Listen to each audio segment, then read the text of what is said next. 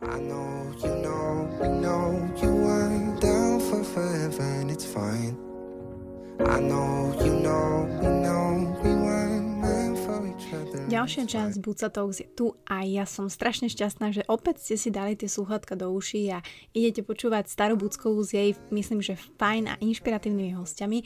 A ja viem, že trošku to tu zanedbávam a mám trošku také hektické obdobie, ale to nie je žiadna výhovorka preto, aby som si pre vás nepripravila ďalšiu zaujímavú časť a preto sa teším, že moje pozvanie prijali moji dobrí kamaráti a hlavne bývalí spolužiaci z Vysokej školy marketingovej komunikácie Natalia Maťo, ktorí majú spoločne, že podcastové grafické dizajnerské štúdio Dve Lamy, a okrem toho, že sa budeme rozprávať o grafike, o brandingu, o osobnom brande, o značkách, o tvorbe, tak sa budeme rozprávať aj o láske, pretože Natália a Maťa si pamätám ešte ako zalúbený pár z vysokej školy, tvorili naozaj pár dlhé roky, spolu si založili firmu a podnikajú, no a už pár netvoria. Takže Myslím si, že ďalší zaujímavý príbeh ľudí, ktorí vám ukážu, že sa to dá, že naozaj tie vzťahy, tá práca a ten život je len taký, aký si ho vytvoríme a oni sú skvelým dôkazom toho, že aj po rozchode život nekončí a dokonca sa ľudia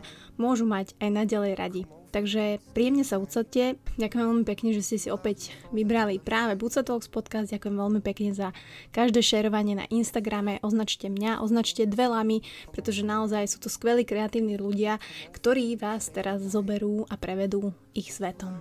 Tak si to užite. But if the world was ending, you'd come over right You'd come over and you'd stay the night. Would you love me for the hell Tak vás teda srdečne vítam v Buca Talks eh, podcaste Dvelami. Čaute. Ahoj. Ahoj. Ďakujeme. No ja som slúbila, že konečne bude nejaká kreatívna časť. Aj veľa ľudí sa takto dopytovalo, že máte, kedy bude konečne nejaký biznis a kedy bude nejaké, nejaké podnikanie a nejaká kreatíva, lebo presne ak ste sa vypýtali, že čo vlastne robím, tak mňa sa pýtajú tiež ľudia, že čo vlastne robím. A aby som ozrejmila všetkým takto na začiatok, kto je Natalí, kto je Maťo, tak my sme spolužiaci z vysokej školy. Uh, z epickej uh, vysokej školy v Trnave, kde sme študovali marketing a, a neviem, že bol to iba marketing, mass media, marketing iba, že? Mali, že marketingová komunikácia. Marketingová komunikácia na fakulte mass mediálnej komunikácie, tuším. Bože, no, takže úplne ako názov, že chcete nás, Google nás chce, všetci nás chcú. A vlastne tam sme spolu tvorili a riešili veci a mali zábavu 5 rokov. No a každý sa potom vydal svojou cestou. A vy teda si založili, rob, hovorím to správne, že grafické dizajnové štúdio dvelami? Tak to je. To znamená čo? Že pracujete vyslovene len s dizajnom rôznych produktov a e, pre rôznych klientov? My primárne, čo robíme, tak sú vizuálne identity. Mm. Takže vytvorba nejakej značky, niekedy od namingu, ale o, väčšinou takže logo, vizuál, nejaké nosiče, čo potrebujú, packaging, keď je treba, nastavenie sociálnych sietí vizuálne a všetky tieto veci dokopy a popri tom občas, že nejaké drobnosti, keď niekto potrebuje pomimo, ale toto je také gro. Mm-hmm. Hej, a väčšina, väčšina vecí sa my tak fokusujeme na print. Robíme občas aj weby, keď sa robí, že kompletný, kompletný brand sa buduje úplne od piky, ale napríklad, že by nás niekto oslovil, že chce iba web, tak uh, to moc nerobíme. Mm-hmm. Teda mhm. na offline. Bolo to vždy tak? Či ste si proste časom povedali, že mm, tak tie weby, neviem, že to robí každý, alebo že prečo nie tie weby, že ten print je Nebolo to tak vždy, robili sme zo začiatku viacero webov, ale tak sme postupne zistili, vieš, že čo nás baví. Aj presne, ak my keď sme začínali, tak sme aj fotili a to už sme od toho tiež upustili, že sme sa tak vyprofilovali, že čo nás baví. A ono hlavne je fajn robiť to, v čom si expert a v čom sleduješ nejaké trendy a my proste viac sledujeme ten branding a, a papiere a print a, a nie až tak weby. Čiže nechceli sme robiť niečo, čo nevieme robiť tak dobre, ako vieme robiť niečo iné dobre. Mm-hmm. Že radšej to necháme tým, ktorí sa proste v tejto oblasti orientujú lepšie. Ja rozmýšľam, že jak, v čom som sa vyprofilovala ja, ale tak sa to zamýšľam pohľadom z okna, že poviem vám to neskôr. Ale ja sa chcem ešte vrátiť, lebo veľa ľudí, čo to možno počúva, e, sú tiež vysokoškoláci a proste mladí ľudia sme všetci. Ale jasné, že vyšli sme z tej školy a mňa zaujíma váš pohľad, alebo taký ten, hej, prvý nádych, že jasné, že tá realita je úplne iná. A my sme nemali nejaký kontakt, že sme sa nebavili nejako na dennej báze, čiže mňa zaujíma, že, že ako vyzerali možno tie prvé mesiace po tej škole, hej, že, že ten reálny svet, že sme urobili ten krok a vlastne teraz super, štátnice dan a teraz čo ideme robiť? Vy ste sa realizovali, že hneď, hneď po, že už ste vedeli, neviem, kedy ste presne dve lamy založili, ale že už ste vedeli, že kam idete? Ja ti poviem presne, že čo sa zmenilo, keď sme vyšli zo školy. Ja si pamätám, že bolo, bola taká úľava, že konečne nemusíme popri robote riešiť školu. To sme obidva mali, že proste zrazu skončili tie školské povinnosti, pretože my sme začali podnikať, myslím, že v treťom ročníku, v štvrtom ročníku na výške. Štvrtý, piatý ročník sme akože to postupne rozbiehali, ak si dobre pamätám. Štvrtý? Nebolo to tretí? Možno aj tretí, no. Proste už niekoľko rokov počas štúdia sme podnikali. A pre mňa, ja si tak pamätám ten deň po štátniciach, keď som sa zobudila a že zrazu nemáš stres. Že nemáš stres, že čo nestíhaš do školy sa naučiť a čo, že akože toto opadlo, ale nejaký stres taký pracovný, tak ten sa ešte len vtedy tak mm. poriadne rozvinul. Mm. Že teraz máme už ten stres pracovný, hej? Vtedy sme sa ešte tešili, ale je niečo možno, čo tá škola nechcem povedať, že vám dala, ale bolo tam niečo to, že, že vy ste si konkrétne niečo zobrali odtiaľ, že, že boli tam aj nejaké praktické veci, ne? Určite, akože čo nám škola dala, podľa mňa, že s Maťom sa absolútne zhodneme, že kontakty. To je úplne jednohlasné, jednohlasná odpoveď, že kontakty uh, aj učiteľov, aj celkovo, že sme sa tam, my, študenti sme sa tak akože spoznali a teraz sme sa rozliezli do agentúry alebo kade tade a tie kontakty sa niektoré udržiavajú, občas sa tak vynoria, jak toto sa teraz vynorilo, že si, že si nám napísala proste, tak viacero nám takto sa vynoruje a to je super. Uh-huh. A my vlastne aj od začiatku nejakých prvých klientov, čo sme mali, tak sa nám ich podarilo získať práve cez kontakty nejaké v škole spolužiaci prvý, alebo klient, učiteľia? Úplne prvý klient bol vlastne dohodený od nášho učiteľa Martina Horvate, ktorý nás zapojil do jedného tendru na, na tvorbu vizuálnej identity jedného nákupného centra v Trnave. A vlastne keby tohoto celého nebolo, tak ja neviem, či fungujeme. Čiže je to presne o tom, že zo začiatku proste ste museli mať niekoho, nejakého klienta, ktorým viete referencovať ďalej, hej, že tú prácu, že to je možno aj taký prvý step pre ľudí, ktorí teraz rozmýšľajú, že ako začať, že presne kľudne osloviť nejakých najbližších známych a tak ďalej, že urobiť si nejakú tú referenciu, lebo bez nej, akože si to neviem ja predstaviť, že presne ako to robiť. Pre nás to nebolo konkrétne toto, nám potom trochu neskôr prišiel prvý takýto, že referenčný klient, mm, detské podkolienky moje, ktorý nám ešte roky, vlastne ešte doteraz, niekedy sa nám ľudia ozvú, že videli sme toto, páčilo sa nám to, že chceli by sme niečo. To bol, to bol taký prvý klient, vďaka ktorému nás ľudia začali trošku spoznávať a kvôli ktorému sa nám začali ozývať. Čiže určite, hej. Hm. No, Len, ja... nie je to také, že teraz sa rozhodnem, že OK, že idem si spraviť nejakého reference klienta, to proste je strašne veľa pri akomkoľvek nejakom vlastnom podnikaní je strašne veľa náhod. Hej, a nedá sa to, že, okay, že ja teraz idem spraviť toto, tak idem spraviť tieto kroky a budem úspešný. Proste robili sme, čo nás bavilo a zrazu sa objavilo niečo, čo sa nám podarilo, ľudia to začali vnímať, začalo sa to šíriť a to sú proste také milé náhody, ktoré ťa k tomu dovedú, len základ je, že že rob niečo, čo ťa baví, podľa mňa. Že to minimálne robíš, hej, že reálne tvoríš a robíš. Vieš čo, veľakrát sa nám stalo, že niekto sa nás na toto presne pýtal a že No ale že ja už som čítal takú knižku, ako založiť biznis a takú a takú a toto som si napozeral a čítam si o úspešných ľuďoch a neviem čo, ale potom keď sa nad tým zamýšľaš, že dobre, a že čo si vytvoril? Že no, že vieš, že ja si skôr o tom tak čítam a že hľadám to najúspešnejšie, že ako a, a teraz sa to snažím urobiť. A že napríklad ja som v živote nečítala nejakú biznisovú knižku a ty poviem, že Martina si tiež nie. A proste, že skôr iba, že nájdeš, čo ťa baví a robíš to. A keď to robíš dobre a, a dobre sa akože skúšaš odpromovať a hovoríš to známym a tak, tak to už si ťa proste same nájde. Rozmýšľam, že ak to aplikovať do môjho podcastu, Uh-huh, uh-huh. Ja si to tu píšem, ale um, súhlasím s tým, že teraz to nemusí byť len na hej, grafický dizajn alebo podcast, proste to je fakt, že na všetko, čo chcete robiť, to je, otvoríš si kaviareň, podnik, proste akože fakt, je to ťažké v dnešnej dobe, keď to vy máte porovnať, že bavíme sa 5 rokov, nie, že koľko máme krásnych 31 rokov, tak uh, vyšli sme zo školy dávnejšie, čiže vnímate aj vy možno tú zmenu za tých 5 rokov, toho, čo všetko vy musíte urobiť, aby ten biznis bol možno úspešný? Fú, Martin, povedz prvý. Ja neviem, že či tam je taká nejaká výrazná zmena. Ja si myslím, že už hodne dlho záleží vždy na tom, venuj sa tomu, čo ťa baví a dúfaj, že nejaká náhoda sa stane. A keď, keď aj akože ľudia, čo čítajú tie knižky o úspešných príbehoch, preto aby sa nejak namotivovali a snažili to proste zreprodukovať ten úspech, tak ja si myslím, že každý ten príbeh vždy začal tým, že tí ľudia sa venovali proste niečomu s vášňou a že potom sa stalo pár nejakých náhod, ktoré ich privedli k tomu, že boli úspešní. A že toto, to podľa mňa bude vždy v tom podnikaní, možno sa nejak menia nejaké akože konkrétne špecifika toho, že čo potrebuješ, ako sa prezentuješ a tak ďalej, ale že podľa mňa tá esencia tam ostáva. Napríklad uh, pre mňa je to také, že dakedy, keď sme začínali, tak to bolo oveľa ťažšie, čo sa týka toho, že získať klientov, ak ich ty sám neoslovuješ. To nehovorím, že akože je zlé oslovať sám klientov, ale my sme to nikdy nerobili, že to bola taká naša, naša vízia, že toto nerobiť. A teraz tí klienti prichádzajú v oveľa väčších množstvách ako predtým. Že teraz je to skôr také, že už sa zamyslíme, že či toto zoberieme, či máme kapacitu, či povieme, že až o tri mesiace, alebo že vôbec napríklad nám nesedí ten projekt. A skôr v tomto vnímam takú zmenu, že teraz máme taký väčší chill. Mm-hmm, že už ste možno v tom štádiu, že už si môžete vyberať?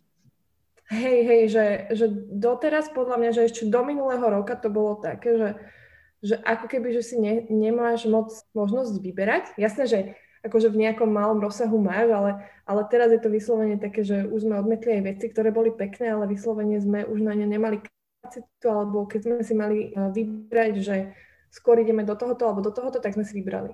Uh-huh. Uh-huh. Um, náražate vy ako dvojica, však k tomu sa dostaneme, že vy ste dvojica biznisová a boli ste samozrejme aj teda partneri, čo je akože zaujímavá story a budem rada, ak mi k tomu niečo poviete, ak to stihneme, že vlastne fungujete takto spolu kvázi strašne dlho a dá sa povedať, že 24-7? No, to je presne to, čo zabilo náš vzťah.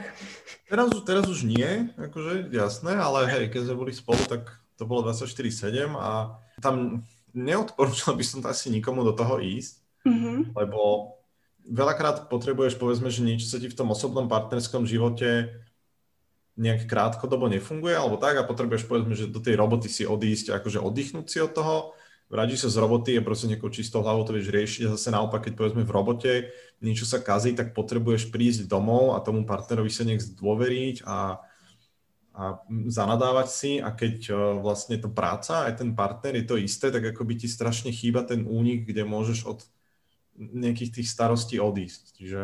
A my sme, to, my sme to podľa mňa ešte aj celkom prepalovali tým, že sme aj všetok voľný čas, ktorý sme mali mimo práce, tak všetok sme trávili spolu, veľa sme spolu cestovali, a, alebo všetky aktivity sme mali také spoločné, čiže my sme to, že absolútne posrali. Uh-huh. A kedy ste si to uvedomili, že this is too much? Uh, podľa mňa ten rok pred, rok pred rozchodom už to, sme to cítili, že už niečo není OK, že to tak upada, to na takých viacerých frontoch cítiš, ale sme sa to snažili ešte tak akože lepiť, zachraňovať, vymýšľali sme, že hm, toto skúsime, toto skúsime a zistili sme, že to nefunguje. Hmm. Ja som si celé akože tie príčiny nejak dal dokopy až po tom rozchode, že kým sme boli spolu, tak stále ja som si to snažil ospravedlňovať proste niečím iným, že to, že to nejak nefunguje, že veľa práce, hento tamto a celý čas som si nepriznával to, že, že vlastne ten vzťah začína krachovať, lebo to je niečo, čo ti je akože najbližšie a to je niečo, čo chceš najmenej, aby sa pokazilo. Čiže stále sa vyhováraš alebo stále hľadáš tie, tie dôvody niekde inde. Mm. Niečo iné je na vine. A jak je možné, teraz možno všetci, čo počúvajú, tak proste počúvajú so sluchatkami, hej, s tým rúškom v tom MHD, že jak je možné, aj veľmi podľa mňa ojedinele, že dokážete takto presne uh, byť v takomto štádiu, normálne spolu komunikovať, keď to tak poviem, a nie to ešte, že spolupracovať. Vedeli ste hneď, že po tom rozchode, alebo keď ste sa proste rozišli, že ty vole, mali ste asi nejakú pauzu, alebo proste ste si povedali, že OK, e, proste mám ťa stále rád, že, že poďme to nejako skúsiť, že udržať to a že možno budeme vedieť fungovať potom? Vieš čo, ja bola iniciatorka toho rozchodu. Pre mňa to bolo ľahšie. Potom už po debatách s Maťom som pochopila, že pre neho to ľahšie nebolo, ale pre mňa bolo ľahšie, akože, že jasné, keď sme sa rozchádzali, tak sme sa hneď o tom rozprávali, že, že dúfame, že biznis akože pokračuje ďalej, že uvidíme. My sme si vtedy dali takú pauzičku od práce. Sme to hovorili aj klientom, že oni aj videli, že proste niečo sa deje a všetci boli takí tolerantní a úplne v pohode ľudskí že to pochopili a keď sme dali von, že sme sa rozišli, tak všetci, že aha, jasné. A hm. nepípali nám maily, nezvonili nám telefóny a nechali nás ľudia sa z toho akože nejak pozviechať. A podľa mňa to trvalo pár mesiacov. Uh, podľa mňa tak do pol roka. Akože mm. dva mesiace pred rozchodom sme boli také, že vieš, sa ti nechce robiť, lebo riešiš niečo iné a po rozchode to bolo také, že dávaš sa dokopy a, a tak. A, a potom to tak postupne podľa mňa sa medzi nami budovalo a teraz minule sme si povedali asi mesiac dozadu, že koko, že sme jak brat a sestra. Že my dvaja sme boli spolu zasnubení a hľadali sme si kostol, kde sa zoberáme. Že ja nechápem, že, že my dvaja sme boli frajeri 6 rokov alebo koľko. Takže, takže a bolo to asi len o čase. Mm. Ja, ja mám pocit, že my už že počas toho vzťahu ku koncu sa nám to vlastne tak postupne transformovalo do tohto priateľstva. Mm. Vieš, ono, akoby tá partnerská časť toho bola, že čím ďalej, tým menej a nahrádzalo to ten pracovný a priateľský vzťah, čiže vlastne my keď sme sa rozišli, tak hej, že jasne, že pár mesiacov akože to bolo ťažké, ale ten náš vzťah už tak postupne predtým sa pretransformoval do toho. Každý sa to pýta, že jak dokážete spolu fungovať a ja neviem, nám to príde tak prirodzené, že ja väčšinou nechápem tú otázku, že prečo sa nad tým niekto vlastne pozastavuje. Hej, a skôr, skôr riešime to, že ako to vnímajú potom naši frajery. Vieš, že že frajer uh, sa pýta, že a to prečo idete vy dva spolu na dovolenku aj teraz, aj po rozchode. My sme aj sme boli rozidení a my sme boli spolu na viacerých dovolenkách. A bolo to také, vieš, že, ne, že nemali sme vtedy síce partnerov, ani ja, ani Maťo, tak to bolo také, že sme sa len tak zdvihli, že pomeň do Benatok uh, a že Martin, že kedy aj, že pomeň, že idem z Trnavy do Bratislavy, z Balinsa ideme, Martin, že dobre, vieš, lebo že nič ťa tu nedrží, a potom, že no dobre, a ste tam išli a že čo? A bol sex? A že nie, že treba ten Martin. Treba ten Martin. Teda bez urážky, ako. No. OK, Takže okay. My, sme sa, my sme sa tak pretransformovali do takého kamoštva, že my to, vieš, že teraz keď sa nás to niekto pýta, tak nechápeme, že čo sa pýta, že prečo. Ešte jedna vec dôležitá, že podľa mňa, teda podľa mňa je to dôležité, že my sme hlavne predtým, ak sme sa dali dokopy, boli kamoši že to nebolo také vzplanutie len tak, že sme sa zbadali a zamilovali do seba, ale že my sme boli vlastne tú výšku, tie 3 alebo 4 roky kamoši. No však ja viem, ja som vás sledovala. No. no a potom to tak nejak úplne plynule do toho prešlo, že zrazu sme frajeri a potom to zase plynule prešlo do toho, že zase sme kamoši. Hmm. Ja hlavne veľa párov, keď sa rozchádza, tak si porobia kadejaké šity, že už len ten, rozho- ten rozchod je kvôli tomu, že nejak si ublížia, niečo zle si spravia a potom ešte, akože po tom rozchode tam nejaké urazené egá sú, že OK, tak ty si sa tom rozišiel alebo niečo si mi spravil, tak ja ti teraz budem na robiť zle a akože vždy sa to tam na niečom takto pokazí. No a tým, že u nás to tak postupne proste ten vzťah upadol, tak nie je tam nič také, čo by sme si odtiaľ niesli, kvôli čomu by sme sa proste hádali. Mm-hmm. Čiže tam taký nejaký, nejaký moment. Ani sme si nikdy nejak neublížili že ne, nemám taký pocit, že by Maťo mne spravil niečo, čo by som si niesla v hlave alebo, alebo tak. Jasne. OK, dnes, akože ja som rada veľmi, že toto hovoríte, lebo ako myslím si, že to je proste realita strašne veľa ľudí a že nevedia, ako z toho von, presne vie, že nevie, že OK, my sme sa stali kamoši a proste prečo to takto cítim a pre mňa je to dôležité, že si presne nenesieš so sebou nejakú ťažobu, nejaký baťužek niečoho, lebo tak tých frajerov väčšinou máš viac za život, hej, tak potom by si mal ty kokos koľko tých baťuškov, hej, že to je úplne zbytočné podľa mňa. Mm. Takže ja som, ja som ráda, že presne takto to máte a proste úplne vám fandím, že však ja vás sledujem odvtedy a ja som si ešte hovorila, neviem, že či som aj tebe napísala na to, že či sa niečo deje, alebo ste s Maťom znesie, že? No, že si pamätám. Lebo ja sledujem všetko. Uh, takže Takže tak, takže som veľmi rada, že takto fungujete a že keď môžem povedať, že sa vám darí a stále teda dve lamy fičia. Vy sa teraz venujete, alebo ste akože dive deeply do toho, do toho printu, ale každý sa venujete trošku niečomu inému. Ty, mm-hmm. Natali, papier, tak to hovoríš a Maťo je zase čo? Ja robím ten design a branding. Čo ti príde, to zrobíš.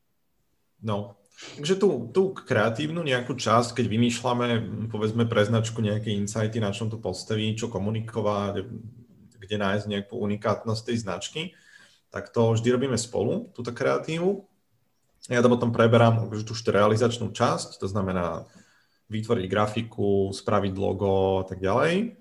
Takže robíme to spolu, že konzultujeme, feedbackujeme a tak, ale že tú samotné klikanie robím ja.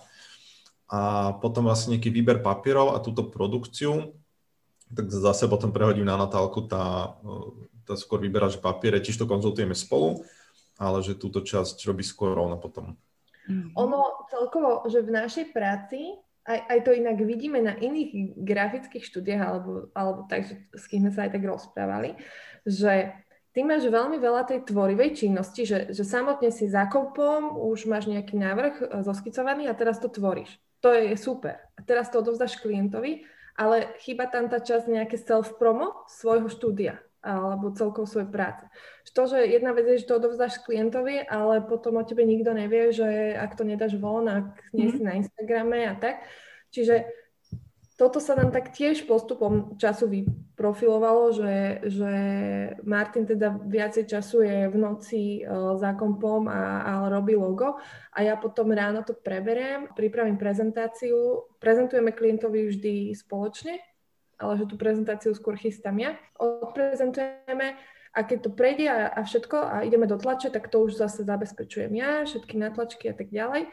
Potom príde na rad samotné fotenie do nášho portfólka, samotný Instagram, to Martin častokrát nevie, čo sa deje na Instagrame, lebo je za kompom a robí. Takže toto zase, keď nám niekto píše na Instagrame, tak to všetko vybavujem ja a zase Martin je taký ten v pivnici, čo kliká po tme v noci. Mm.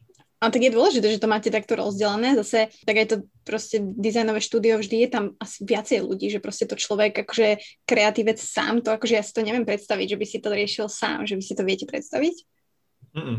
Nie, akože, je to ok, ale je to, musí to byť náročné. Akože, uh, toto sa nás pýtalo viacero ľudí na našom Instagrame, že ako sa sám seba prezentovať, napríklad, že ilustrátor je mhm. to, je na teba hrozne veľa taskov, máš úplný multitasking, že čo sa týka toho, že čo všetko si musíš zabezpečiť, nafotiť a tak ďalej, že to prezentácia, nejaké udržiavanie tej komunity, e, ktorých tam máš ľudí a tak. Takže je to, je to náročné. Neviem si predstaviť, stíha to všetko robiť, že navrhuješ veci, komunikuješ s klientom feedbacky, uh, snažíš sa ešte robiť nejaké self-promo a že toto nejak celé zladiť, aby to človek sám stíhal v priebehu dňa, to si ani neviem predstaviť a e, tiež si neviem predstaviť, že napríklad ani tú kreatívu urobiť sám, pretože proste potrebuješ nejaký interný feedback ešte s niekým, potrebuješ niekoho, kto ti na to niečo povie skôr ako klient, a že aby si nespadal do nejakej rutiny a nemáš tam žiaden input od niekoho, kto by ti trošku ťa, ťa, ťa vyrušil z toho a poslal iným smerom. A nám toto dobre funguje, že uh, ja keď niečo povedzme spravím v nejakom takom svojom štýle alebo v niečom takom zabehnutom, tak mám ten feedback, že OK, že poďme to spraviť inak, skús to, skús to prerobiť, skús to nejak takto. Čiže keď niekto robí kreatívne veci, tak fakt odporúčame, že robiť to, robiť to aspoň vo dvoch. Mm-hmm. Alebo, alebo mať aspoň kamošov, s ktorým, ktorí ti to vedia ofeedbackovať, alebo tak, hey, lebo, hey. lebo potom sa dostaneš do nejakých takých zabehnutých kolají a zrazu všetko je na jedno kopito. Mm-hmm. No, ja si myslím, teda mne to príde tak, že teraz vlastne aj v tejto dobe, že všetci sa snažia ako keby buildovať tú osobnú značku, že, že vieš, že už aj henta tak, na ktorú sa práve pozerám pred Deliou, že by mohla byť vlastne hej, personou a má svoju značku, že proste, ja neviem, robí super, teraz sa chce promovať. Že mi to príde také, že tá doba nás ako keby tak tlačila, že ty ten osobný brand, aj keď robíš hociaký iný biznis, tak by si mal mať. Neviem, že či to len ja takto vnímam, alebo proste je to tak. Hej, je to, je to podľa mňa tak a súvisí to všetko s tým, že, že sa na nás valia tí úspešní ľudia z každej strany, že, že o, tento robí toto, tento robí toto, takto sa stará o svoj biznis, tak tomu to razíte a ty sa môžeš cítiť ako shit, že a ja robím čo, tak uh, cítiš také, vieš, takú depresiu z Instagramu. Uh, veľa ľudí to podľa mňa má, že na teba vyskakujú úspešní ľudia a že máš pocit, že ty nič nerobíš. Tak aj podľa mňa to je taká motivácia. A je to aj pre vás motivácia, ale respektíve ja chcem, aby to ľudia, presne toto, čo si povedala, je, je pravda. A presne nechcem, aby ľudia boli z toho zdeptaní, lebo ja to vidím aj na sebe, hej, že ja mám podcast a proste robím ho tri roky, dajme tomu, robím to, že organicky, proste dobre, budujem si moju komunitu, ale prídu proste úspešní ľudia, príde celebrita, ktorá jednoducho ťa prevalcuje, či chceš, či nechceš a že ako to možno pretaviť do toho, aby si ten svoj osobný brand zlepšil. Hej? Lebo veľa ľudí podľa mňa sa stakne v tom, že, že proste to buď vzdá, že tak už je konkurencia veľká, že kašľam na to, budem si to robiť podľa seba. Alebo práve, že čo sú možno také tie nástroje toho, že aby ten osobný brand napredoval? Radíte vy niečo také klientom, čo máte odskúšané, že kokos toto? No, ja, ja akože už sa asi budem opakovať, ale takto väčšinou, keď niekto príde a má rýchly nástup a rýchly, ne, nejak, že rýchlo sa stane známym, tak to sú veci, ktoré potom ľudí rýchlo prestanú baviť. Alebo že to sú veci, ktoré väčšinou zaujímujú takých ľudí, ktorí majú nejaký krátkodobý attention span, že proste na pár mesiacov povedzme ho to zaujme a potom, keď sa niekto iný objaví, kto dokáže zase priniesť niečo také, čo ti získa pozornosť, tak zase sa akože fokusnú tam. Ale ty, keď si to buduješ konzistentne roky, roky proste robíš to, čo ťa baví, robíš to uh, stále, že rovnakým spôsobom, len lepšie a lepšie, tak si získavaš taký úplne iný druh publika a získavaš si ľudí, ktorí sú ti tie, roky verní. Máte to aj vy tak s klientami? Alebo vnímate to vy na svojom štúdiu tiež? No ja si myslím, že my tiež práve máme taký, tak, také publikum a takých klientov, ktorí už, už roky s nami robia, alebo teda, že my s nimi robíme už roky. Mm-hmm. Že nie sú to také tie zákazky a takí tí klienti, že príde, dá si spraviť jednu vec a hotovo, a keď zase niečo iné na budúce potrebuje, tak zase niekde inde to dá spraviť a tak. A sú to veľakrát klienti, ktorí prídu, dajú spraviť jednu vec a sú s nami roky. A pohode to môže začať s tým, že chcú proste len spraviť vizitku a potom, potom sa ozývajú, že a ešte toto potrebujeme a o rok, že a zakladám nový biznis a o dva roky a že môj známy zakladá takýto biznis, tak som vás odporúčil. A to je, to je vlastne vďaka tomu my nemusíme vôbec nejak oslovať klientov, ani, ani nejak naháňať, chodiť do tendrov a podobne, pretože fakt aj po týchto odporúčaniach, aj, aj vďaka tomu, že tí klienti sú nám lojálni a, a verní tie roky, lebo sa im s nami dobre robí, tak vďaka tomu sa nám vracajú a ozývajú sa nám sami. Čiže to je ten, ten ideálny stav. Ale to je niečo, do čoho sa dostaneš rokmi tou, tou pracovitou činnosťou a že proste ideš si svoje a nesnažíš sa nad tým rozmýšľať tak, že ako by som mohol rýchlo vyrásť a ako by som mohol mať nejaký rýchly úspech. Ma napadol Matovič, ale to je asi off topic. No, aj, aj, aj on mal rýchly úspech a teraz nevie, čo si. No napríklad, uh, čo sa týka akože vyslovene nás, tak my sme sa nikdy nejak, uh, že sme nesledovali uh, konkurenciu. Vieš, že sme to robili uh, tak, ako my sme to cítili a mysleli sme si, vždy sme robili to najlepšie, čo si myslíš, že môžeš spraviť a snažíš sa v tom učiť, zlepšovať a tak a ideš aj pocitovo. A máš uh, štýl proste pokus omyl, niečo vidie, niečo nevidie, na tom sa všetkom učíš, stále sa na tom učíme. A, a nesleduješ konkurenciu, lebo vieš, keď sa mož, moc fokusuješ na konkurenciu, tak podľa mňa to ľudí strašne brzdí, lebo ten mal zase úplne inú štartovaciu čiaru, úplne inak sa mu mohli diať veci v živote a tak ďalej, že proste tam sú veci, ktoré ťa tak dokážu ovplyvniť, že ja som si aj tým, že máme takýto biznis, len že sme dvaja, že nie je nás proste kopec, ale že stále sme dvaja, stáli sme eh, viackrát pred otázkou, pred takým rozhodnutím, že zoberieme niekoho a bude nás späť a pretavíme sa do agentúry, alebo odmietneme nejaký job, lebo na to nemáme kapacitu, aj keby sme to chceli zobrať, tak to proste fyzicky nedáme dvaja. Takže čo? A vždy sme sa rozhodli, že ostávame dvaja, ostávame malí a aj keď potom sa nám to vypomstilo napríklad, že keď ja som mala nejaké, nejaké rodinné ťažkosti a že nevládala som napríklad robiť a mm. musel to všetko ťahať Maťo, tak uh, aj tak si myslím, že stále je to pre nás dvoch tá lepšia cesta, že takto nám to vyhovuje. Asi je to aj tým, že sme vyšli uh, obidva z agentúr a zažili sme si agentúry reklamné. No to som sa chcela ešte spýtať, že vlastne či ste namočili nožičku do tohto, lebo aj ja som bola v agentúre a pochopili ste, že to není to, čo, alebo prečo ste vyšli? Hej, namočili sme nožičku, potom sme ju rýchlo utreli, obuli a utekali. Okay. Hej, Hej, nepačilo sa nám, nepačilo sa, napríklad ja som bola akože v takej agentúre, kde boli úplne že nepekné, nepekné správanie, tak mňa to úplne odradilo, ale tak to bola veľmi špecifická záležitosť, že to bola agentúra, ktorá sa nepekne správala ku klientom. Ale Maťo bol v dobrej agentúre, s ktorou stále spolupracujeme, že doteraz... Hej, hej, ja som mal akože v pohode agentúru, aj, aj že super ľudia tam boli a tak, len tam bol problém, že my sme stále popri tom robili aj na svojich veciach, to znamená, že ja som bol do 5. v agentúre a potom som došiel domov a do jednej som ešte robil naše veci. Do toho sme vtedy hodne cestovali a chceli sme cestovať a to znamená, že musíš si brať dovolenku, čo je koncept, ktorý ja už som úplne zabudol, že existuje.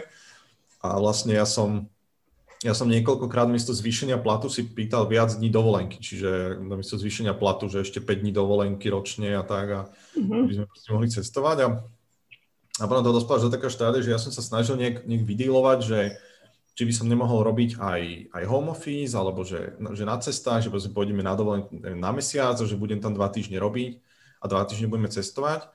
A to nejak sa mi nepodarilo úplne vydílovať, tak vtedy som odtiaľ odišiel. A to si pamätám, že to sme, to sme sedeli na Sicílii, na balkóne, večer nad takým trhoviskom, úplne že super nálada a vtedy sme sa rozhodli, že OK, že že poďme to skúsiť, vtedy som iba ja robil, lebo my sme tak na striedačku robili, že raz jeden, raz druhý a vtedy som zrovna robil iba ja a, a to sme sa dohodli, že OK, tak, tak asi, asi, asi odidem, že asi skončím a že skúsime to potiahnuť len my dvaja čisto, bez mm-hmm. nejakého dobu. Vieš, lebo bali sme sa, bali sme sa kvôli prachom. Presne, že ako to utiahneme, že dvaja freelanceri proste po škole, ešte vieš, také one vyliahnuté kúra, že nevieš. My sme aj preto tak na stredačku robili, akože raz jeden, raz druhý, hlavne kvôli tomu, aby ten jeden príjem bol taký, čo vždy príde každý. Že to ste mali dohodu, že proste takto hey. bude. Ah, okay.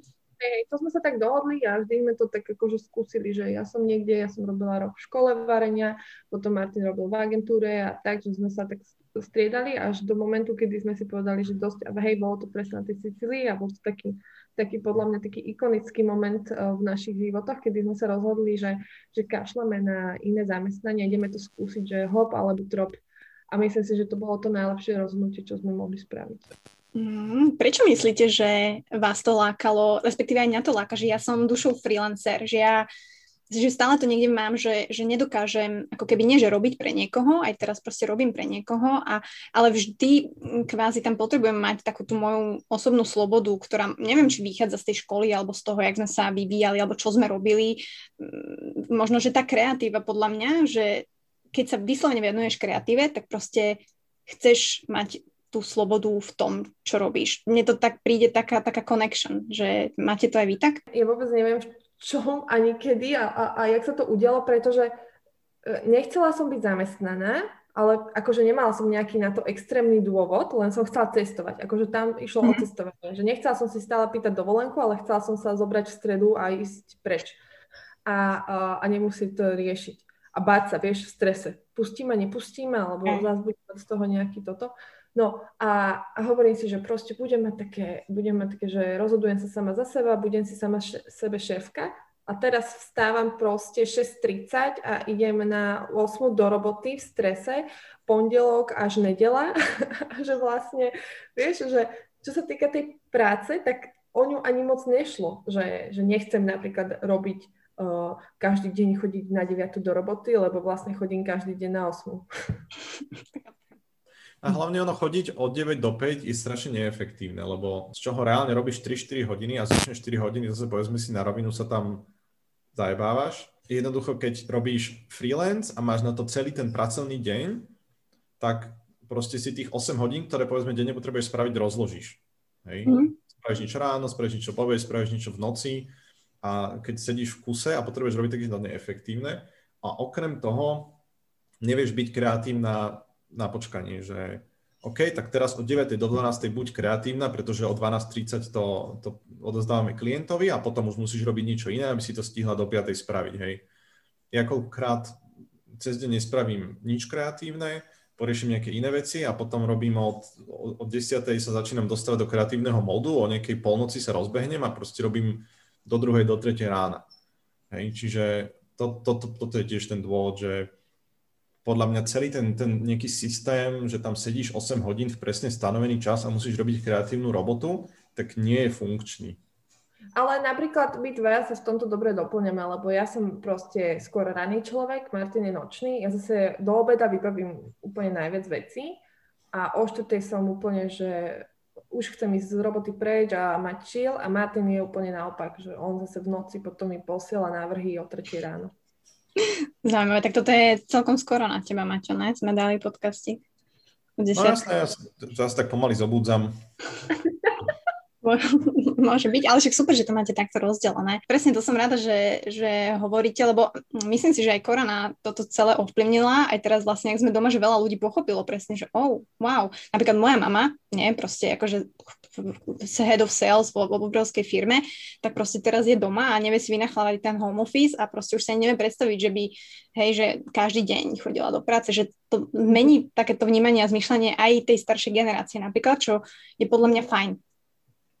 Hej, no my teraz chodíme stále aj do ofisu, akože nerobíme, nerobíme z domu, lebo ja zase z domu nie som, vlastne asi obidva nie sme z domu zase až taký efektívni. Uh-huh. Čiže ja my do toho ofisu doma chodíme. ani fňa vôbec, absolútne. No. Ale... ale napríklad moja mama, moja mama, čo robí v štátnej správe, tak ona začala robiť home office a ona hovorí, že to je super, že proste... A hovorí tiež, že koľkokrát je oveľa produktívnejšia doma, ako, ako keď ide do roboty. Ale ona, ona je zase človek, ktorý má veľmi dobrú disciplínu, čo my dvaja nie vždy sme. Mm. No tým mi vlastne nahrávate na to, že že je to možno výzva, nepoviem challenge, lebo zase ma dohejtujú, že anglické slova, ale že, že presne, že my podľa mňa, alebo aj na sebe to vidím, že musíš byť oveľa viacej disciplinovaný, že uh, vieš, že tí ľudia, ktorí to teraz možno počúvajú a chcú začať svoj biznis, tak proste nech presne očakávajú to, že oni sami musia byť zodpovední voči sebe, voči samozrejme klientom a tak ďalej, pretože bez toho to nepôjde. A možno aj v tomto bude ako náročnejšie, že ten biznis jednoducho nepočká, jednoducho tam treba spraviť veci a musíš byť ty fakt proste ten človek, ktorý tu bude lidovať a bude zodpovedný. Jasne, ja som to videl na sebe, že je veľa vecí, čo ma rozstyluje, keď robím doma, lebo keď ešte si v tom office s niekým, tak ako by sa tak nejak kontrolujete, jeden na druhého dozrá, ale keď si doma sama, tak musíš sa len ty sama ustražiť.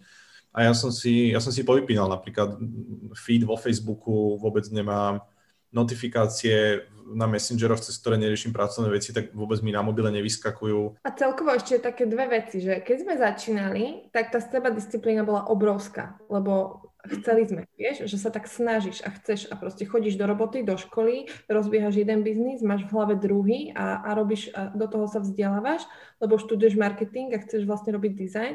Čiže uh, vtedy úplne máš seba disciplínu totálnu, že tam to ide. Teraz to tak trošku upadá, ale aj tak proste tie povinnosti alebo, alebo takto ťaženie proste dopredu, či chceš, či nechceš. A ešte čo sa týka seba disciplíny, uh, keď dobre, je korona, ale keď nebude korona, uh, alebo však kovorky aj teraz fungujú. Napríklad na mňa strašne dobre pôsobil kovork, keď som mala mm. také vyhorenie, že uh, mi to nešlo, že som mala taký zásek a prídeš do kovorku a vidíš tých ostatných ľudí, ak všetci mákajú, slúchatka na ušiach a idú, tak proste sa cítiš ako debil, keď ty si tam scrolluješ Facebook, vieš? Takže mm. Facebook a ideš. Teda na mňa to tak dobre pôsobilo.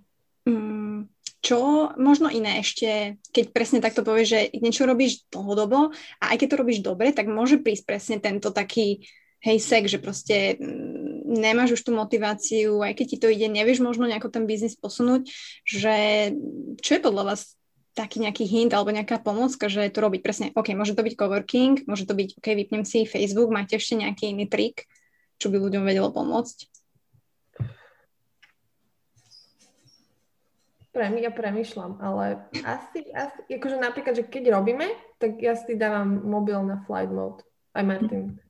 Že to mi pomáha, že si tak akože uh, aspoň nejakú dobu sústredíš úplne iba, iba na tú prácu.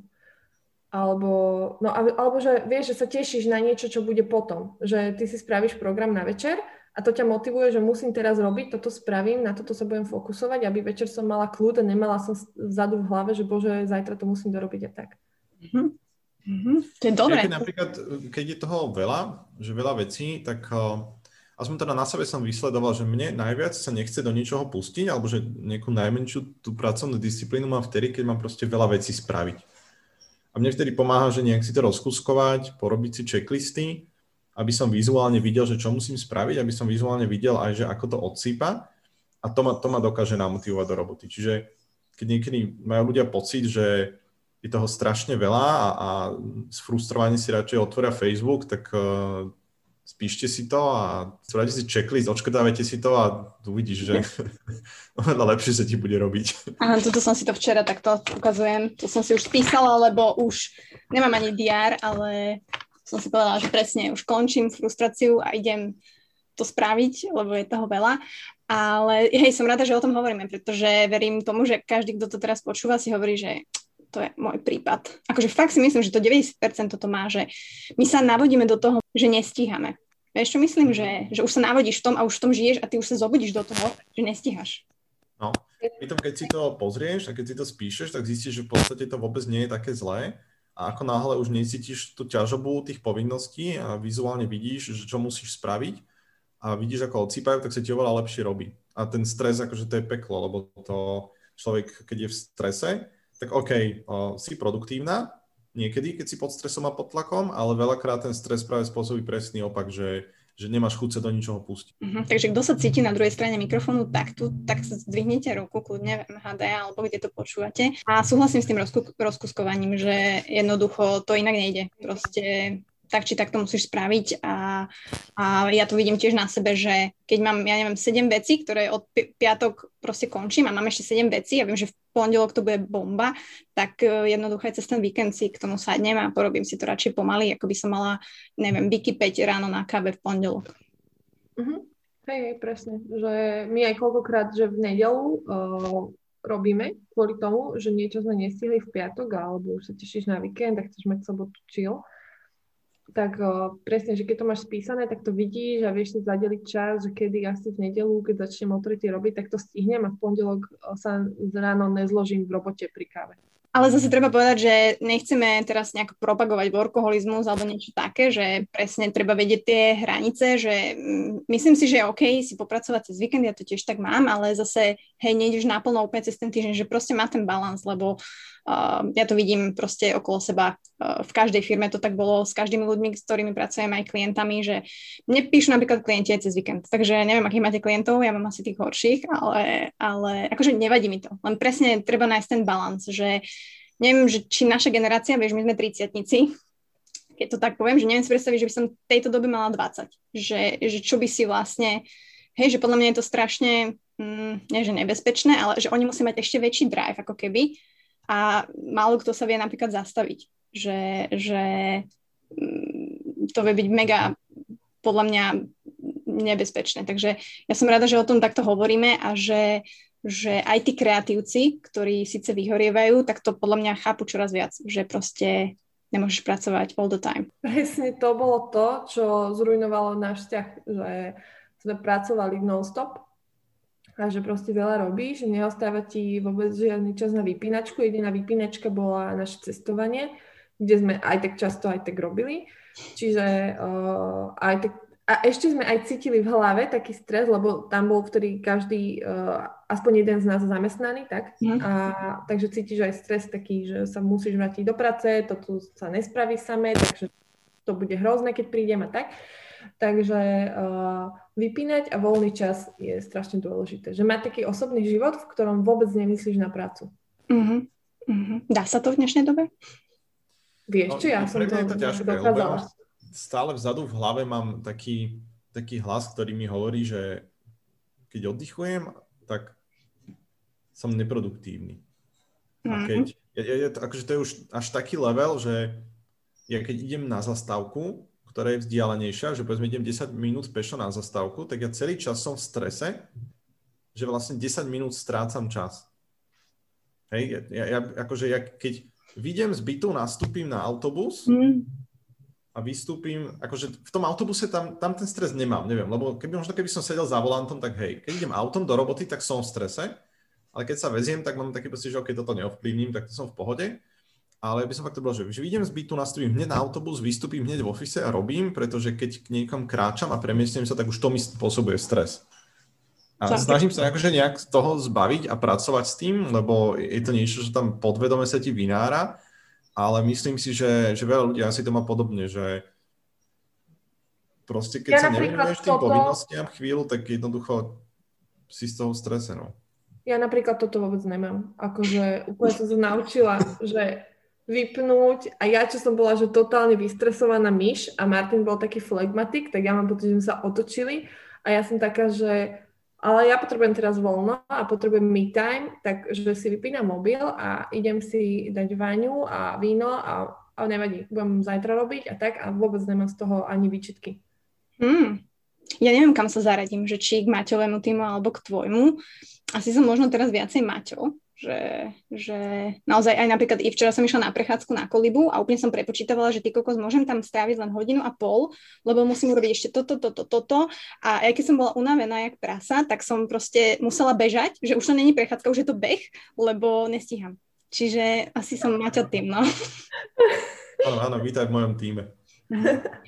Takže, no a som rada, že toto presne spomíname, lebo Hej, je, je super mať agentúry, je super mať uh, biznis, ale akože keď zabrnem mental health je akože samostatná kapitola na ďalšie 3 hodiny, ale podľa mňa akože to je alfa omega úplne celého a každého jedného biznisu a to je jedno, či si mali freelancer alebo si v agentúre, akože ty musíš proste sa tak naštartovať vlastne každý deň, že to treba vedieť manažovať, fakt. A počkaj, pozerám, že ešte máme 10 minút, dobre? Tak keby nás sa inak náhodou potom vyplo, tak uh, aby sme to nejako nedokončili blbo, tak by som ešte poslala a podľa mňa to stihneme. Ja chcem ešte hovoriť o vás, že, jak, že čo robíte vlastne, aj tie online prednášky ešte chcem spomenúť a tak. Mm-hmm.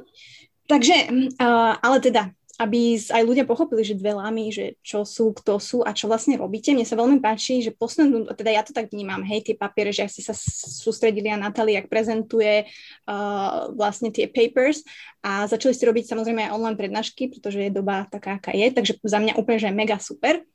Čo možno ľudia tam vedia nájsť, že, že čo sa možno naučia. Nemusíte hovoriť úplne všetko, hej, lebo inak by tam neprišli, ale co sa Hej, uh, no ono, celý ten nápad s prednáškami bol taký dopyt od ľudí, že sa pýtali, že či nebudeme robiť workshopy. A také, že učiť ľudí s, nejaký, s ilustrátorom alebo tak a, a celkovo, že o tom, ako my robíme nejaké case studies.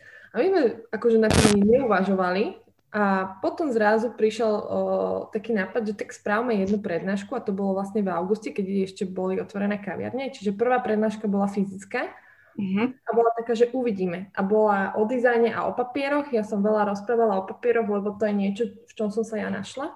Že vymeniť, keď máš nejaký obal na nejaký produkt a máš ho vytvorený proste z natieraného hnusného papiera, takže poďme ho vymeniť a dajme tam nejaký ekologický, ktorý znižuje uhlíkovú stopu, využíva zvyšky a tak ďalej. A že kopec papierov, ktoré ti aj zapadnú do konceptu značky, môžeš ich využiť síce je drahší, ale nie je zase až o toľko, ale máš pridanú hodnotu tvojej značky.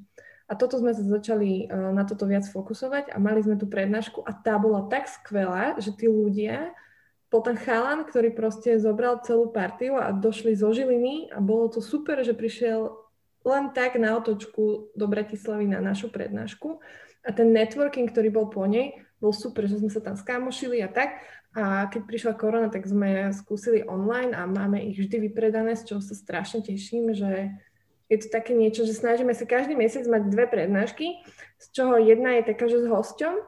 Mm-hmm. Máme tam Juraja Šlesera, že o stratégii značky z, z Martinusu, alebo sme mali teraz Míšu Chrkavu, ktorá nám rozprávala o sociálnych sieťach a dizajne, takže vždy to tak spájame, že jeden host a jeden buď papier, alebo, alebo Maťo hovorí o budovaní značky a tak ďalej. Uh-huh.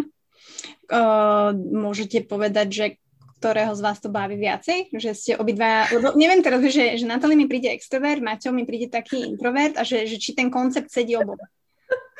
Áno, áno, otázka, odpoveď na túto tvoju otázku, myslím si, že absolútne jednoznačná, že baví to mňa. Martin mi hovorí, Martin mi minule hovorí, že dajme tých prednášok menej, že robím maximálne jednu za mesiac, alebo že, že uh, jeden mesiac, dve, potom voľno a tak. A potom nám prišiel feedback po jednej prednáške, že jediný feedback je, že týchto prednášok nie je viac. a presne sme toto riešili, že ja by som ich robila aj viac, akože kľudne každý týždeň, len nemám na to kapacitu, mm. takže tieto dvakrát do, mesiac mi naj, do mesiaca mi najviac vyhovujú, že keď je tam host, tak mne sa tak akože uľaví, že bude aj on rozprávať, nielen ja.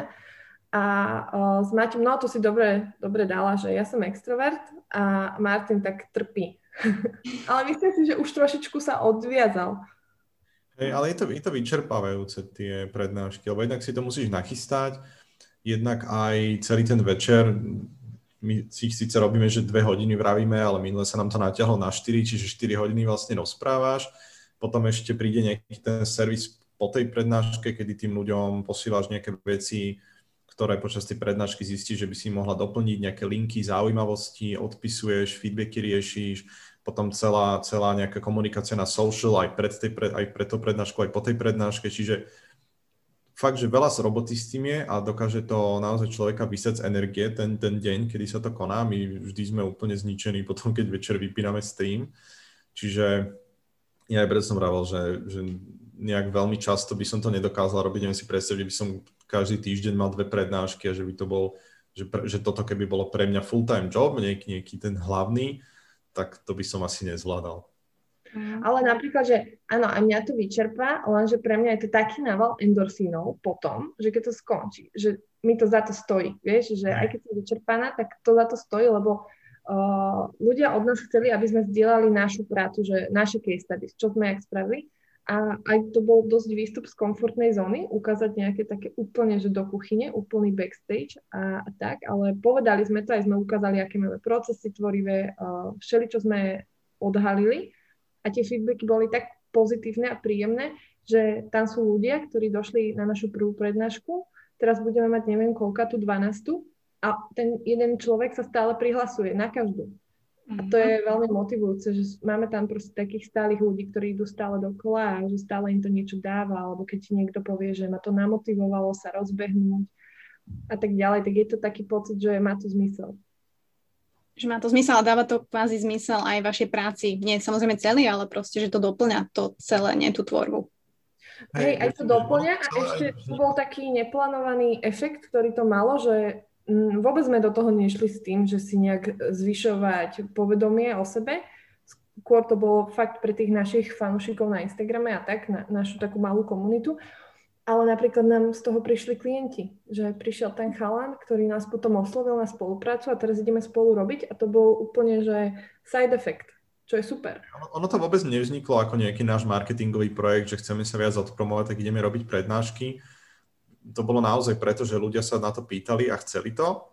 A vlastne doteraz to robíme, hlavne pre nich aj, aj sa ich pýtame, že o čom by chceli prednášku, na akú tému a, a na tú tému im to pripravíme a keď raz povedia, že už oni nemajú záujem, tak to proste prestaneme robiť, lebo mm. ne, nevnímame to vôbec, že, že to robíme pre nás. Robíme to fakt pre tých ľudí, ktorí si to pýtali. Máte nejaký line-up teraz možno, že máte naplánované dopredu nejaké topics, čo idete riešiť, že na čo sa môžu ľudia tešiť v roku 2021? Hej, mám, mám naplánovaných zopár, ja som dávala také hlasovanie na Instagrame, kde si to ľudia odhlasovali, že vyslovene, že čo chcú. Teraz máme prednášku vlastne zajtra o fakapoch a problémoch v dizajne a v tlači. Potom budeme mať prednášku 31. o papieroch, to bude zase taká moja téma, že predstavím 15 zaujímavých papierov. A potom v apríli chystáme e, takú spoločnú prednášku s chalanom, čo má trafograf, O, to znamená, že on má taký stroj, sa to volá risograf a bude rozprávať o ňom, ako sa na tom tlačí, budeme to streamovať priamo z jeho, z jeho ateliéru a budeme to ukazovať, uh, ako sa pripravuje tlač a tak ďalej. Uh, mega. Mega, mňa, mňa, mňa to úplne fascinuje, že ja som si chcela urobiť len jeden obal na moju kávu, ktorú som nikdy proste nezačala to riešiť, som chcela mať svoju značku kávy a zasekla som sa vlastne na tom, že, že kde to vytlačím a vlastne ako a dodávka kávy, čiže proste OK, projekt padol, ale presne to je to, že ľudia, že ľudia nevedia presne, že hej, že koho osloviť, alebo že ako sa vyrába vlastne ten, alebo ako sa vyrobí vlastne tá krabička, v ktorej máš, ja neviem, hej, to tričko napríklad, hej, že ten papier presne, že, že ľudia nevidia, že čo je za tým, že a kto je za tým a jak sa to robí.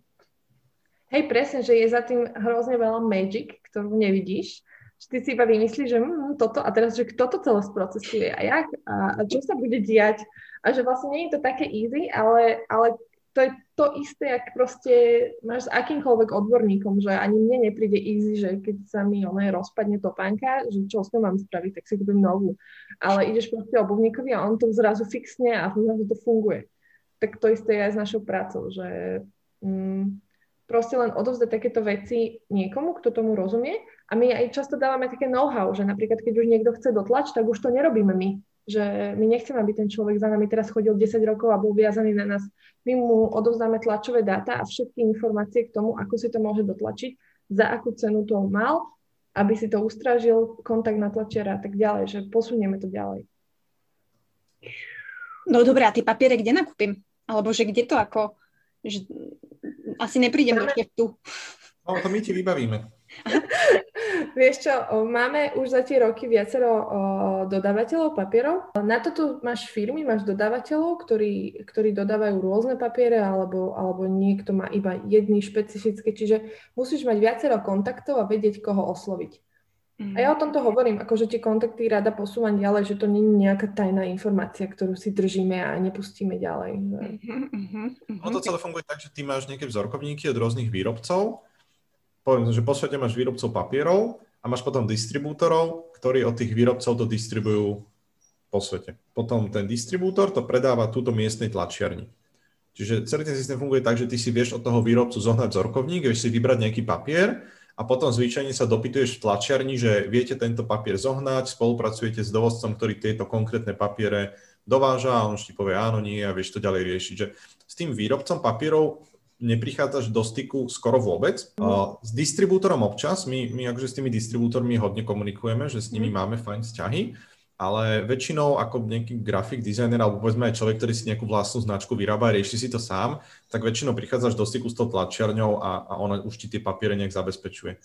Ale napríklad my to... Spraviť, že si zožneš vzorkovníky, nech aspoň vieš, že aká je ponuka, ale aj to si vieš tej tlačiarni pozrieť, oni majú vzorkovníky, prídeš tam, skonzultuješ, pozrieš, oni ti poradia a už potom ti mm-hmm. vybavia papier. Ale my takto nefungujeme, že by to za nás vyberal tlačiar, alebo teda, že by sme to riešili s tlačiarňou, že ten papier si my uh, riešime sami priamo s dodávateľmi. Často sa, častokrát sa nám stáva práve, že, že píše mi tlačiar, že počuj, neobjednáš mi tento papier, lebo vie, že ja ho viem rýchlejšie vybaviť, že napríklad tým, že s tým dodávateľom robíme, tak viem ho poslať expresne za deň a jemu by to poslali do dvoch týždňov. Čiže je to aj o vzťahoch, že máme dobré vzťahy vybudované.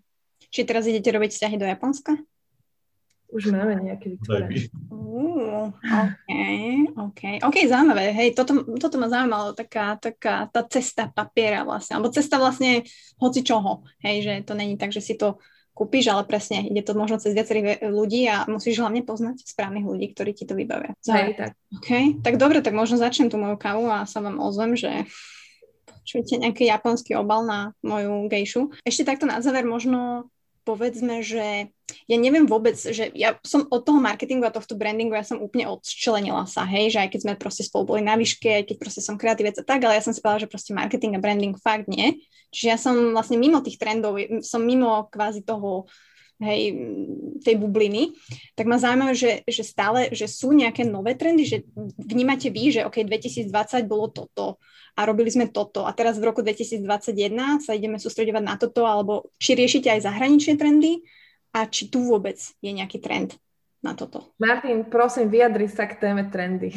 Sú, vždy, vždy sú nejaké trendy, samozrejme. Vždy je niečo, čo daný rok alebo v danom období funguje, ale my vždy, keď vymýšľame, vymýšľame tie značky, tak snažíme sa nevyužívať tie trendy alebo nepozerať veľmi na ne, pretože mm čokoľvek tvoríme a vymýšľame, tak netvoríme to na dva roky ani na rok dopredu, ale snažíme sa vymyslieť niečo, čo bude fungovať, až kým povedzme ten zákazník si nepovie, že už sa mu nechce podnikať a zruší to.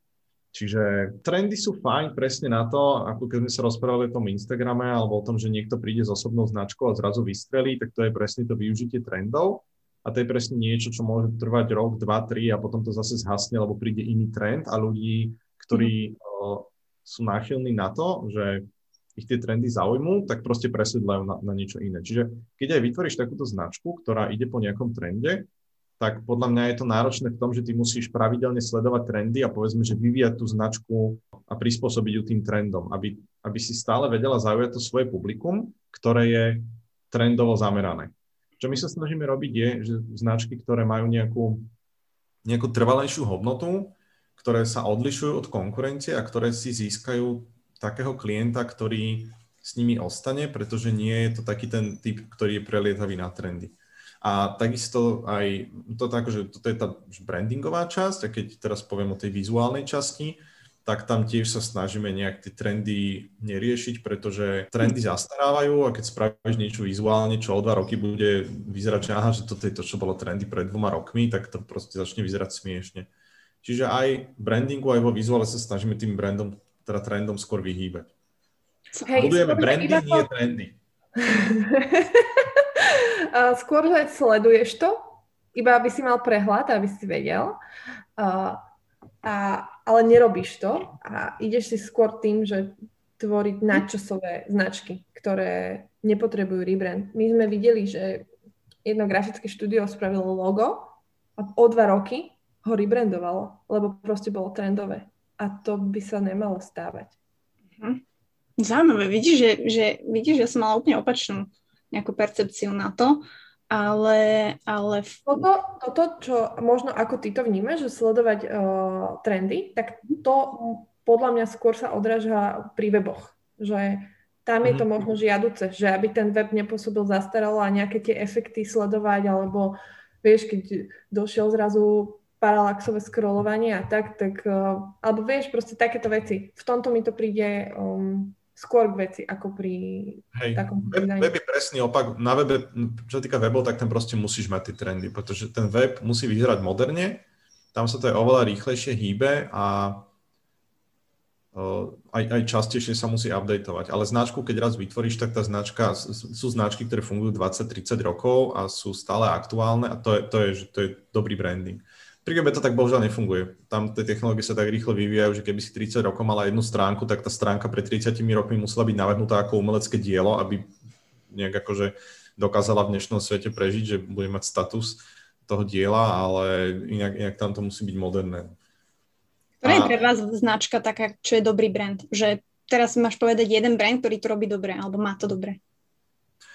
No, ja, akože taký príklad trápny uh, je Coca-Cola, ktorá kebyže teraz spravíš napríklad logo, ktoré je napísané takým písmom ako Coca-Cola, mm-hmm. tak to vyzerá smiešne, pretože je to úplne archaický, archaické písmo, ktoré sa vôbec nepoužíva, ale tým, že oni ten brand roky budovali a nesnažili sa nejak to upravovať trendmi, tak môžu aj dnes použiť niečo, čo je absolútne mimo trendov a funguje to.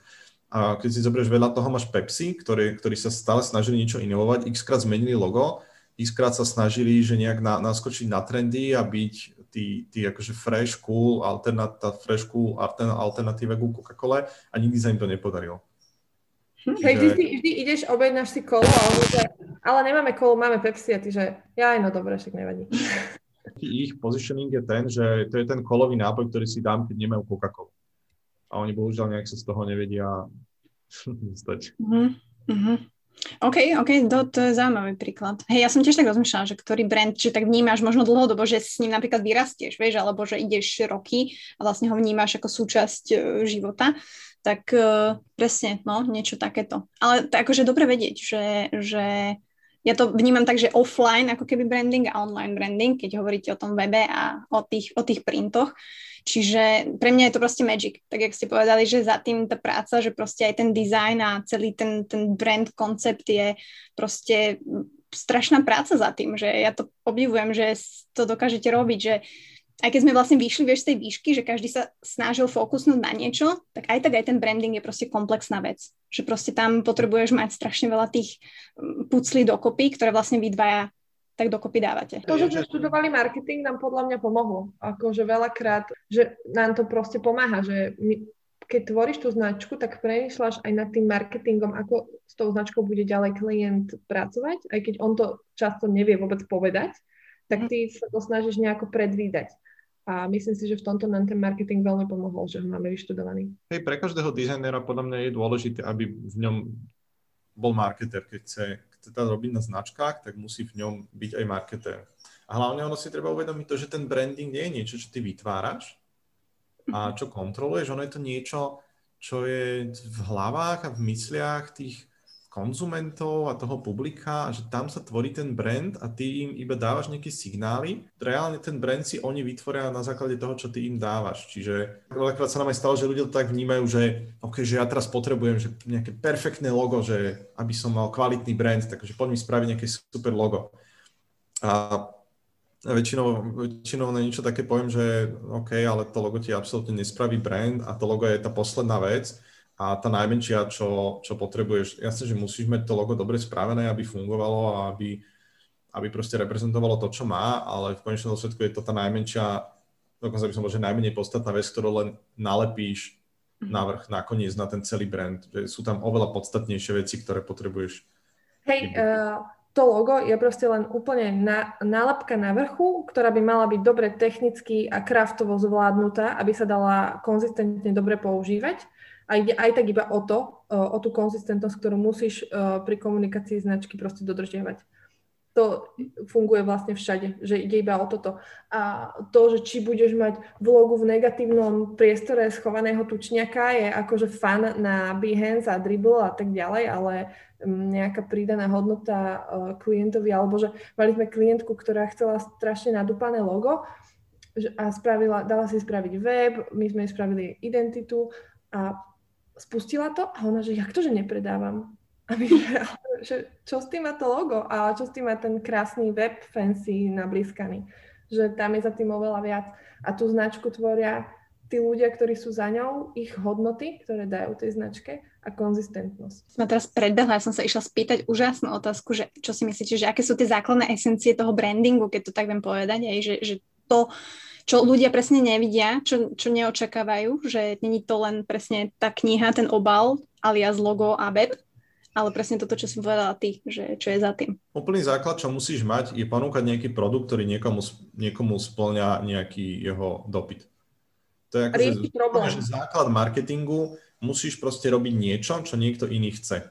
A kým toto nerobíš, tak môžeš mať akékoľvek logo a akúkoľvek komunikáciu, ty akože nemáš čo ponúknuť. Keď toto máš, tak potom druhá, druhá vec je, že odlišiť sa nejak. Hej? Lebo keď máš unikátny produkt, tak jasne, vyhrala si, hej ale ako náhle si v nejakom konkrétnom prostredí, tak uh, byť proste iný, nejakým spôsobom, byť iný príbehom, byť iný vizuálne, byť iný komunikáciou, byť iný osobnosťou to, tej, tej značky, byť proste niečo, vďaka čomu si ťa zapamätajú, že aha, že toto sú tí, čo sú sprostí na Instagrame, alebo toto sú proste tí, ktorí v záplave modro-zelených serióznych značiek to zrazu robia inak a sú rúžoví. No tak teraz rozmýšľam, Teraz ja si tento podcast vypočujem ešte raz, aby som mohla urobiť uh, brutálny branding, ale nie, akože fakt, že, že super, že toto myslím si, že veľa ľudí nevníma, že všetci sa hrnú presne hr, hr, idem urobiť, teraz proste je to trendy, uh, idem urobiť web logo a vlastne za tým je presne toto, o čom sme sa dneska bavili. Pome, posledné 3 minúty, tak mňa ešte zaujíma, že Máte vy nejaké plány, ako dve lamy, že robíte si nejaký akože, že plan, alebo idete in a flow, že tak OK, rok 2021 budeme sa proste zdokonalovať presne v tých papieroch, v, tom, v tomto budú prednášky a tak ďalej, alebo um, idete s flowom a neriešite to? Vieš čo, v roku 2020 sme mali brutálne plány a potom čo marec. Takže plány ani nie. Skôr máme také, že každý rok si povieme, že akého by sme chceli získať klienta. Mm-hmm. Že mhm. chceli by sme získať nejaký developerský projekt alebo tak. Že, že to je iba také, že hm, toto by sme chceli. Ale není, zase nerobíme nič preto. Hej, to je iba také, že si to iba my tak povieme, ale neoslovujeme alebo tak. Uh, takže iba to a skôr je to také, hej, že presne ideme s tým, že uvidíme, ako sa to bude vyvíjať, čo sa bude diať. Vieš, akože keď sme spravili prvú prednášku, tak ja som netušila, že toto sa vlastne stane, že my budeme mať mesačne dve prednášky. To bol úplne že crazy predstava. Alebo že Martin bude rozprávať. To bolo tiež crazy. zrazu Martin mal prednášku, vieš. Takže nechávame, nechávame sa skôr tým tak unášať, že čo sa deje. A zatiaľ nám to vychádza.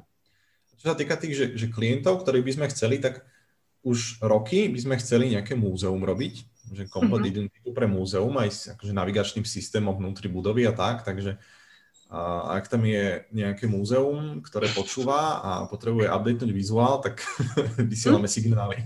OK, zaujímavé. Prečo múzeum?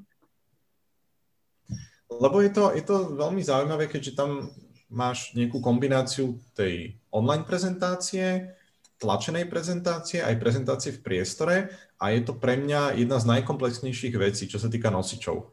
Hej, navigačné tabule, nejaké promomateriály, no, vlastne. komunikácia na sociálnych sieťach, katalógy, označenie exponátov, povedzme, že tam, je tam toho veľmi veľa, čo vieš skombinovať v rámci tej vizuálnej identity, čiže je to taká pekná výzva. A povedzme si otvorene, Martin túži robiť navigačné tabule. Lebo ja, ja, ja milujem proste navigačné tabule, milujem múzea, milujem nasávať informácií, takže no, mám k tomu blízko, že si budeme hovoriť. No, no tak wow, tak dúfam, že sa to dostane k niekomu. Ja sa posnažím to nejako rozšíriť, že, že by to počuli a nejaké kontakty, lebo presne je to o tom, čiže ľudia povedia, povedia, vypočujú si, zazdelajú. No dobre, no tak, eh, tak vám budem držať palce. Moc ďakujem, že sme si takto vedeli pokecať hodinu a pol. Inak Zoom mi ponúkol ďalších 40 minút ešte pred 40 minútami, takže preto ešte fungujeme inak. takže som dostala gift od Zoomu. Takže moc rada som vás videla. Dúfam, že som vás moc nezdržala takto v nedelu. Dúfam, že Martin, uh, nie si v strese teraz, že si nemohol pracovať a takto si stratil hodinu a pol. A... Nie, Takže nie, fakt moc ďakujem. Strašne rada, že sme sa takto spojili a že som mohla nahliadnúť trošku do vášho sveta. A chcem len povedať, že ja sa určite prihlásim na prednášku, ak to vychytám. Že už som to plánovala aj predtým, ale teraz už keď som uh, doma settled a riešim, tak veľmi rada si to pozriem a, a že ako to robíte, takže sa budem na to tešiť. Budeme radi. A áno, ďakujeme za pozvanie. Radi sme ťa videli po takej dlhej dobe. Bolo to super. Tak držíme si palce všetci a majte ešte pekný víkend. Čaute. Ďakujeme, ďakujeme. You come over and you'd stay the night. Would you love me for the hell of it?